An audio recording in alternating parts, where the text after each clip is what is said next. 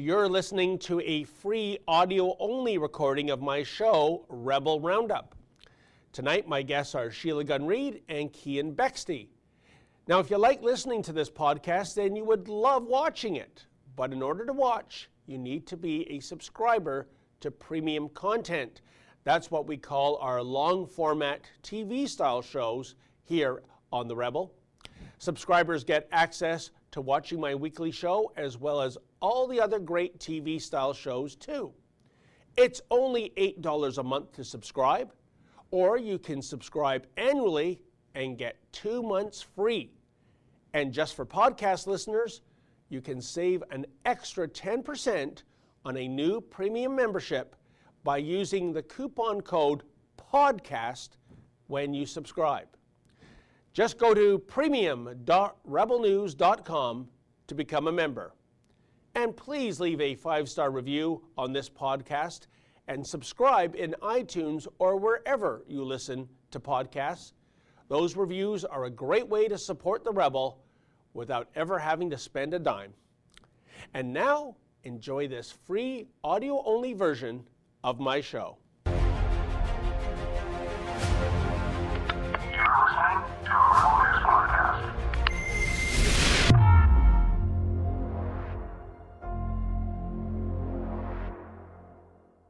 Welcome to Rebel Roundup, ladies and gentlemen, and the rest of you, in which we look back at some of the very best commentaries of the week by your favorite rebels. I'm your host, David Menzies. We all knew that many of the illegal aliens who flooded into our great dominion since the Prime Minister's idiotic Welcome to Canada tweet brought with them all sorts of problems, but ooh, after investigating the matter, it's even worse than you think, folks. You won't want to miss what Sheila Gunn Reid has to say. And when it comes to China, our prime minister, well, he says he admires this kind of basic dictatorship. But the premier of Alberta recently called out this regime for what it truly is a bunch of liars. Keean Bexte will offer his thoughts on the premier's tough talk and the prime minister's embarrassing fanboy fawning. And finally, letters. We get your letters. We get them every minute of every day and I'll share some of your responses regarding my attempt to celebrate Earth Hour during a global pandemic. And yes, it was predictably a miserable experience. So, can we now put this 60 minutes of useless virtue signaling where it truly belongs, namely the rubbish bin? Those are your rebels. Now, let's round them up.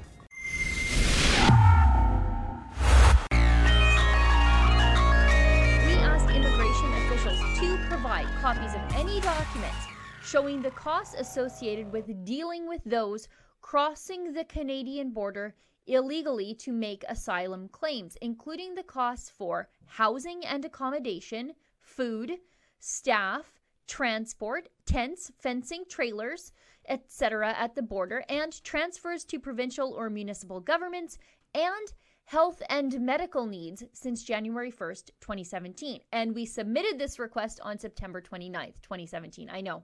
It's April 1st, 2020.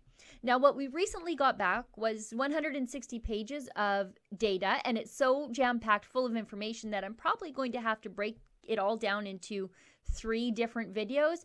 Please bear in mind, this data is also two and a half years out of date. It's from October 2017, and it was accumulated in the wake of Trudeau's January 28th, 2017 Welcome to Canada tweet that basically imploded our immigration system with an influx of illegal asylum seekers already illegally in the United States, fleeing Trump's rightful crackdown on immigration from seven failed states. And even though this data is somewhat old, because the feds didn't want to hand it over to me, I think the situation is probably much worse now. Actually, I know it's much worse. My colleague, Keean Bexte, saw visibly sick illegal migrants crossing into Canada at Roxham Road just a couple of weeks ago. And we also know that Trudeau's changes to the Quarantine Act to, quote, close the border made a specific exemption to allow sick migrants to continue to cross into Canada and claim asylum. And at the moment in time in which this data was collected 10 months after Justin Trudeau's idiotic tweet. 13,223 migrants had crossed into Canada from the United States alone at various non points of entry. So let's get right into this. On page four, we can see that 43% of all asylum seekers at this point were Haitian. The next largest country of origin is Nigeria.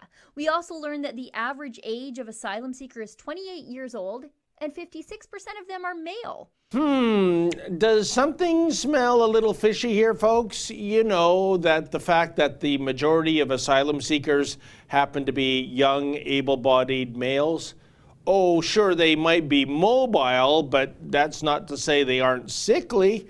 As Sheila Gunn Reid found in her investigation, these recent guests to our Dominion have brought with them highly infectious diseases such as tuberculosis, which is a potentially fatal bacterial condition. But to paraphrase Alfred E. Neuman, what they worry, because it turns out hundreds of these immigrants have received free dental care and thousands of them have been given free prescription drugs. Oh, hey, what the heck? Just put it on the tab. And with more on this egregious story is Sheila Gunn Reid herself. Welcome to Rebel Roundup, my friend. Hey, David. Thanks for having me on this show. Always a pleasure. So, Sheila, what a mind boggling report. And there's just so much to digest here. And this is only your part one. But for starters, what do you think was the most shocking tidbit of info that you came across while going through all of those voluminous government documents? You know, I think it was, I mean, it's a lot. I think it was the fact that if you are walking across the border illegally at Roxham Road, where these documents show that majority of crossings are happening, I think we all know that.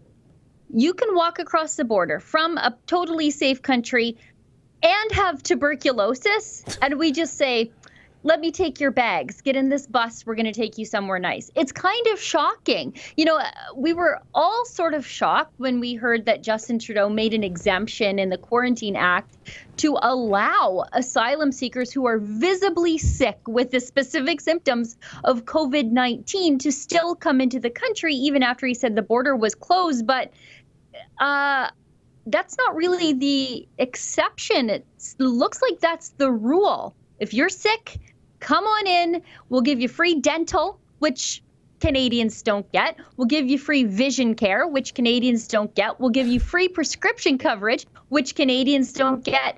And these folks, on average, have a cl- have an average of six healthcare claims each. Each. Wow. How many times do you go to the doctor in a year? These people are coming over and just racking up the medical trips, and we're paying for it all. And, and, you know, Sheila, there's refugees, and then those who are, I guess, economic refugees. They're, they're not yeah. fleeing persecution and fleeing jail sentences just because of who they are. In other words, refugee yeah. classic. These are people that just want a new start. And instead of getting in line and filling out the paperwork, here is a convenient way to jump the queue. That's what's really egregious about us. Before anyone brands us as anti refugee, I think we're more anti con man than anything, wouldn't you say? David, I am pro refugee, pro real refugee. Um, in November, I took a week away from my family, flew halfway across the world to detail the plight of Christian refugees, and then we made it our Christmas project to continue to raise money to help them. I am an advocate for the persecuted, the, the real refugees, the people who are fleeing a certain death, for example, if they don't renounce Christ, like yeah. the Christian refugees at the hands of ISIS. Uh, the, these are not real refugees. These are young, able bodied men, average age of 28, um, with 56% of them being men, coming from countries like Haiti and Nigeria. These are not people fleeing wars. These are economic migrants who are queue jumping ahead of people who do need our help. And that's the most appalling part of all of this. And I think there's another appalling part about this too, Sheila, on the political side. And that hmm. we were told for years by Justin Trudeau that you know what? We inherited this uh, safe third party agreement. There's nothing we can do. My hands are bound. But as we saw two weeks ago, when he decided to finally shut that border down at Roxham Road, we hope, um, yeah, apparently there was something you could do. So that's A. And B, Sheila, once the uh, coronavirus uh, pandemic is over, and you know, God knows how many months of this we have to suffer through, but how fast is it going to be before it goes back to business as usual at Roxham Road? I think it's probably still business as usual at Roxham Road or other places like southern Manitoba where some of the other crossings do happen. Um, we know. I already mentioned it. Justin Trudeau made an exemption in the Quarantine Act for visibly sick migrants, what they what they call in the law people um, special persons, which are people claiming asylum at non entry points, which is exactly what Roxham Road is. I think that announcement by Justin Trudeau might have slowed the influx of migrants there but I'm sure there are still migrants coming across at Roxham Road, still receiving no health screening. I mean, we're not screening people at the airport. We're certainly not screening them at Roxham Road. So uh, I think it's still pretty close to business as usual down there. And we know this isn't a problem that Justin Trudeau inherited. This is a problem that he created. The statistics play out that all this happened after his virtue signaling welcome to Canada tweet that he put out in response to Donald Trump's crackdown on overstayers of visas and uh, immigration from seven failed states. Justin Trudeau decided he was going to lead the anti Trump open borders cabal in the world, and Canadians are paying the price. And, and, you know, Sheila, a couple weeks ago, I was at Roxham Road when it was ostensibly closed down. And, you know, the thing that you know, gnaws at me is the fact that that's one particular tiny little entry point. Uh, you know, it's a dead end from New York State to a dead end on uh, Quebec on the north side. But, you know, there's so many open fields. And the weekend of the closure, RCMP and Quebec provincial police officers and their cruisers were driving up and down all the secondary roads. I could see them. And I spoke to one of the QPP officers and he, he basically admitted, he said, Look, that's not the only entry point in here. And I said, Well, what kind of territory are you looking for? And he only half jokingly said, Well, from here to British Columbia. and, you know, there is no fence, there's no wall, certainly. So who's to say there's not some, you know, new hidden nook and cranny where some of these irregulars are crossing over, uh, anyways? Well, yeah, I mean, it's the world's longest undefended border, but it, I don't think you need to go somewhere difficult to get into Canada. We make it pretty easy to cross illegally and come on over. I mean, this document package that we got back for this access to investigation and or access to information investigation, it's 160 pages long, and some of the stuff I'm finding out in here, I mean, it's truly astounding. I've even gotten bills back um, from the bus companies, the deluxe charter bus companies. um, and they specifically ask for deluxe buses to move the migrants once they illegally cross the border and the the poor RCMP officers have to degrade themselves into carrying luggage and then they load these folks onto deluxe coaches and then take them off to places like Chatham. And I've got the hotel bills now too. So, I mean, it's just, I mean, it's really astounding. And this information that I'm getting, it's like two and a half years out of date. That's how long we had to fight just to wow. get this information. I can't even imagine what it's like now. Well, Sheila, before we wrap it here, it, it, always comes down to the RCMP carrying the luggage, right? And like you, I do cut these officers some slack because you know what? They are acting on the orders of their superiors, and their superiors are acting on the orders of their political masters, and so on it goes. But why do they have to carry these suitcases? They've been those suitcases have been carried for hundreds, maybe thousands of miles. Who knows? Why is it they have to become, you know, live up to that stereotype of the Royal Canadian bellhop police for that last hundred or so yards uh, over to Canadian soil? I don't get it, Sheila. it's got to be humiliating. I, I, mean, I can't imagine that anybody signs up to fight crime and uphold the Constitution and defend their communities um, and put their lives on the line for other Canadians to be hauling the expensive luggage of fake refugees into an into a deluxe coach to send them off to a hotel. I think um, whoever is ordering these RCMP officers to do this, shame on you for degrading these officers in this way. 100%. I'd love to mic them up one day. You could hear the, oh, the yeah. so-called refugee off camera yelling, hey, watch out, be careful, that's Gucci. Um, mm. Yeah. Anyway, anyway, Sheila, it was a great report, part one. Can't wait to see part two. And, um, you know, keep, you know, you, you do the most amazing work in the entire Dominion going through these voluminous government documents and finding all these shameful tidbits that the mainstream media somehow misses. So keep up the great work, Sheila. Thank you, David. Yeah, it's a it's a big job. I, I can count on one hand the uh, news organizations who are asking these questions. Um, and if people would like to see my report, um, and help fund our access to information yes. journalism because it's very uh, laborious and expensive. We have a researcher, we have to file expensive appeals to get access to these documents. They can go to rebelinvestigates.com. Fantastic. And I know this is a, a, horrible time to ask for money, but folks, yes. if you want us to keep telling you the other side of the story, we really do depend on you. We don't get a nickel of government funding, nor would we take it if offered. Right. Sheila, that was fantastic. You stay safe. I hope your family stays safe, and we'll talk next Friday.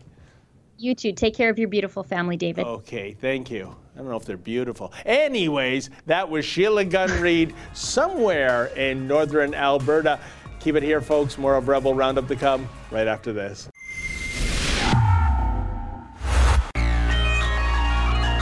There's something called high politics and low politics. It was a term coined during the Cold War of the last century, where high politics was everything regarding the security of the state, international diplomacy, uh, military policy, security.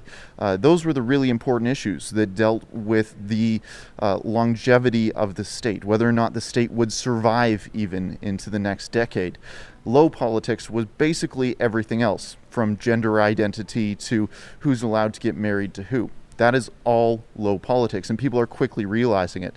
This global pandemic is causing a political realignment. We can see it every day. And just yesterday, in a private phone call, yesterday I thought it was actually a public facing call. Turns out it was a private call with just stakeholders. The Premier of Alberta decided which side he was going to be on on this political realignment. And it has to do with whether or not you're going to capitulate with China, the World Health Organization, and the United Nations. So there are those who are supporting the Communist Party of China, and then there is everyone else. And Jason Kenney, in a private phone call just yesterday, said and I quote, China lied to the world. That is a very strong statement that we're hearing from the Premier of Alberta, and it's a statement that would never come from the mouth of Justin Trudeau. PM Blackface has admitted that he's a big friend of Communist China. There's a level of, of uh, admiration I actually have for China um, because their you know, basic dictatorship is allowing them uh, to actually turn their economy around on a dime and say we need to go green as fast as we need to start, you know, investing in solar. Wow, Justin Trudeau has said so many cringeworthy things for the past five years or so, but that one takes the Chinese egg cake.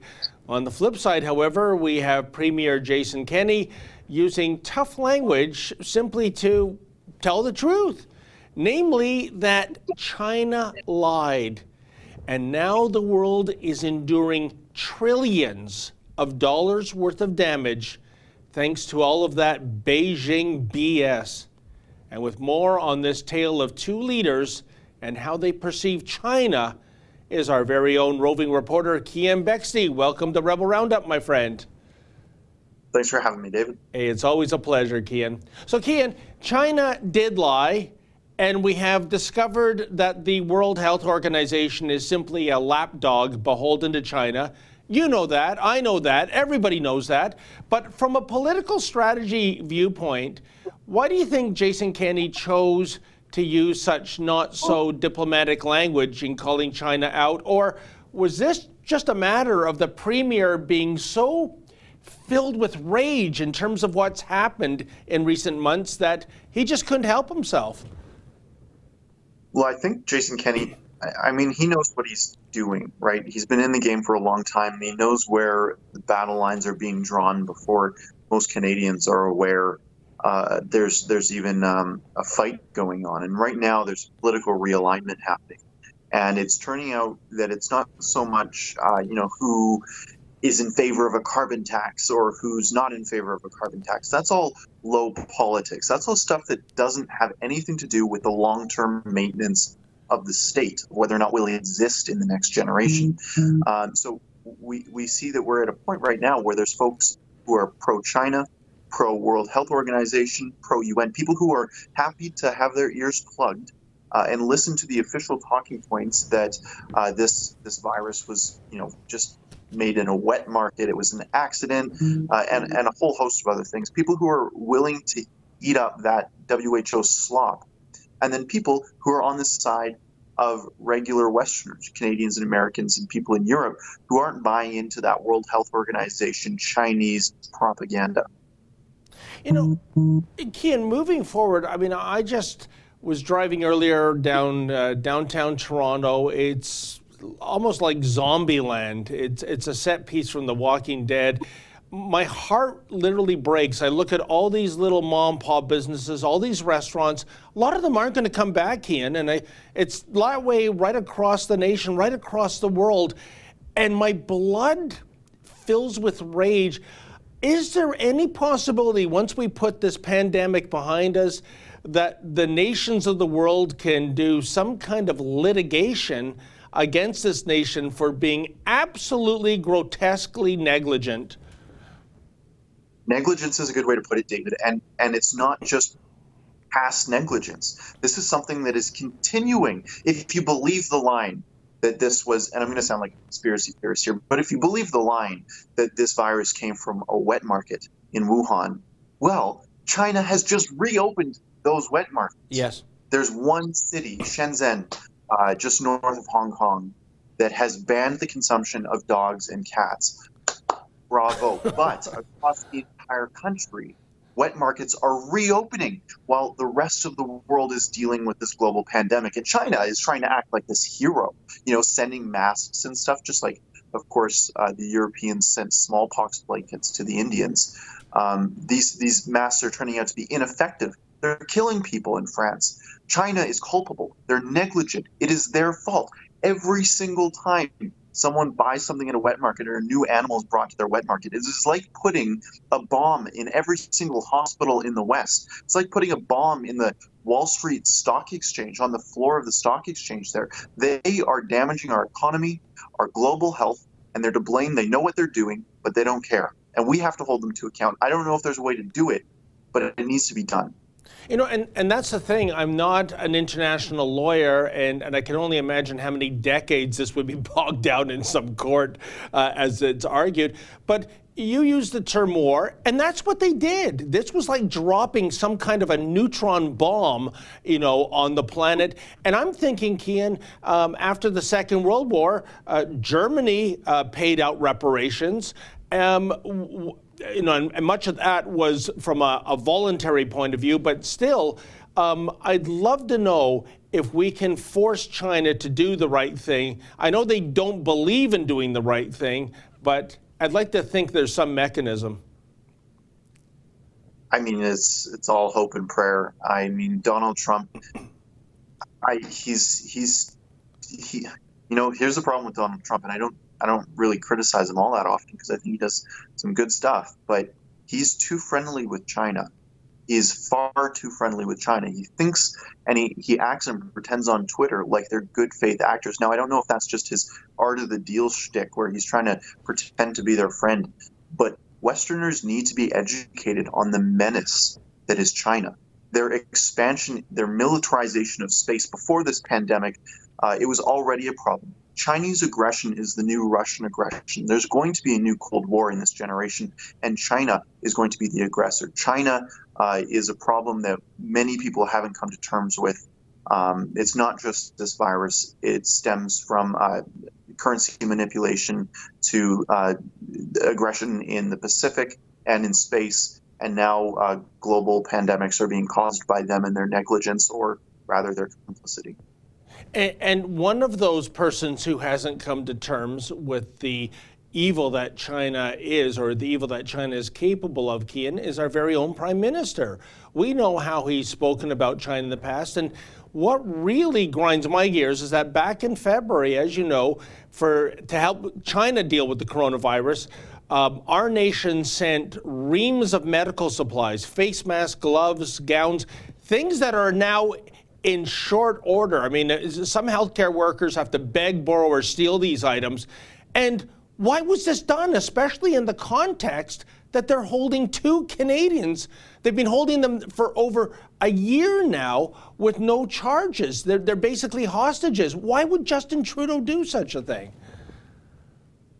One has to ask if China has compromising material on our prime minister. There's no explanation for his.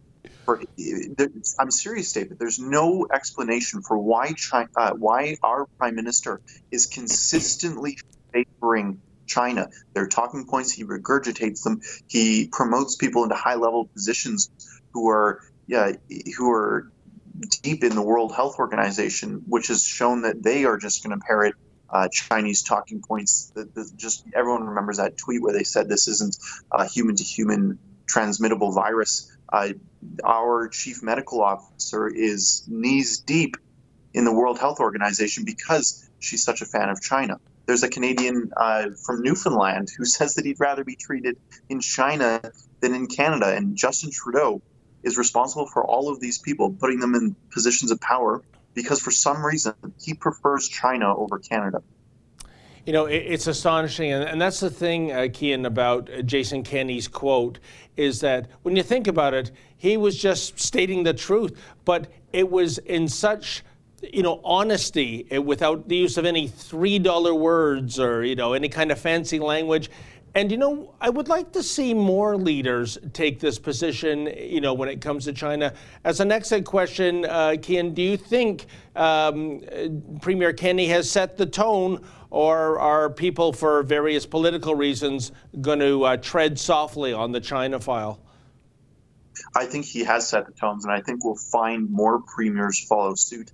Uh, the thing is, most premiers in Canada don't have the sort of international relations global background that Jason Kenney has. Mm. Uh, Doug Ford, I mean, he has business ties in the United States, but Scott, when it comes to Scott Moe no, and uh, Brian Pallister, nobody has the same federal cabinet experience that Jason Kenney has.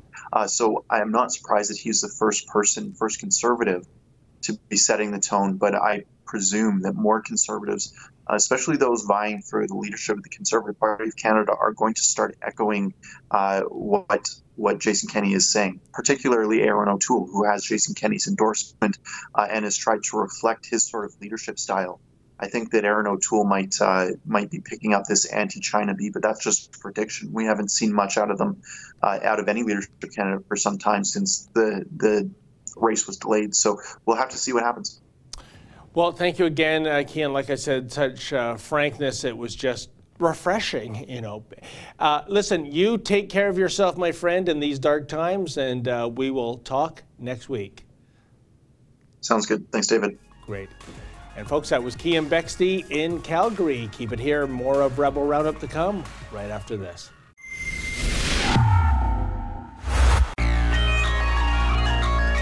Okay, folks, here I am at the forest. I think it's actually called the Oak Ridges Moraine. Uh, a lot of people think it's serene and beautiful. Um, I think it looks like a good place to put a condo development. In any event, I'm going to go into the woods, um, turn off the illumination that's coming from my V8 powered truck, and uh, try to see how much fun I get by um, laying down on a blankie and lighting up a candle and. Uh, celebrating whatever remains of Earth Hour.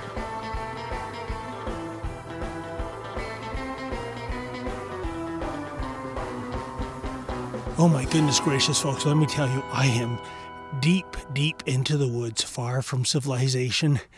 And uh, you wouldn't even be seeing this image of me if it wasn't for my uh, trusty flashlight, which, of course, by the rules of Earth Hour, I've got to extinguish so I can light up my candle. But I'm telling you, this is like something out of the Blair Witch Project. It, it's so dark. I'm all alone. It's like when I lost my virginity. anyway, let's light up the candle. Okay, folks, I I hope you can see me. Uh, the candle's lit, and um, it's very, very quiet in here. But as long as I have this candle lit, I can see, well, a few inches in front of me, and um, it'll keep me warm. I hope. And that, ladies and gentlemen, was my attempt to celebrate that ludicrous 60 minutes of virtue signaling known as Earth Hour, something made even more ludicrous and even more downright trite, given that we are now all coping with a global pandemic in this day and age of the coronavirus.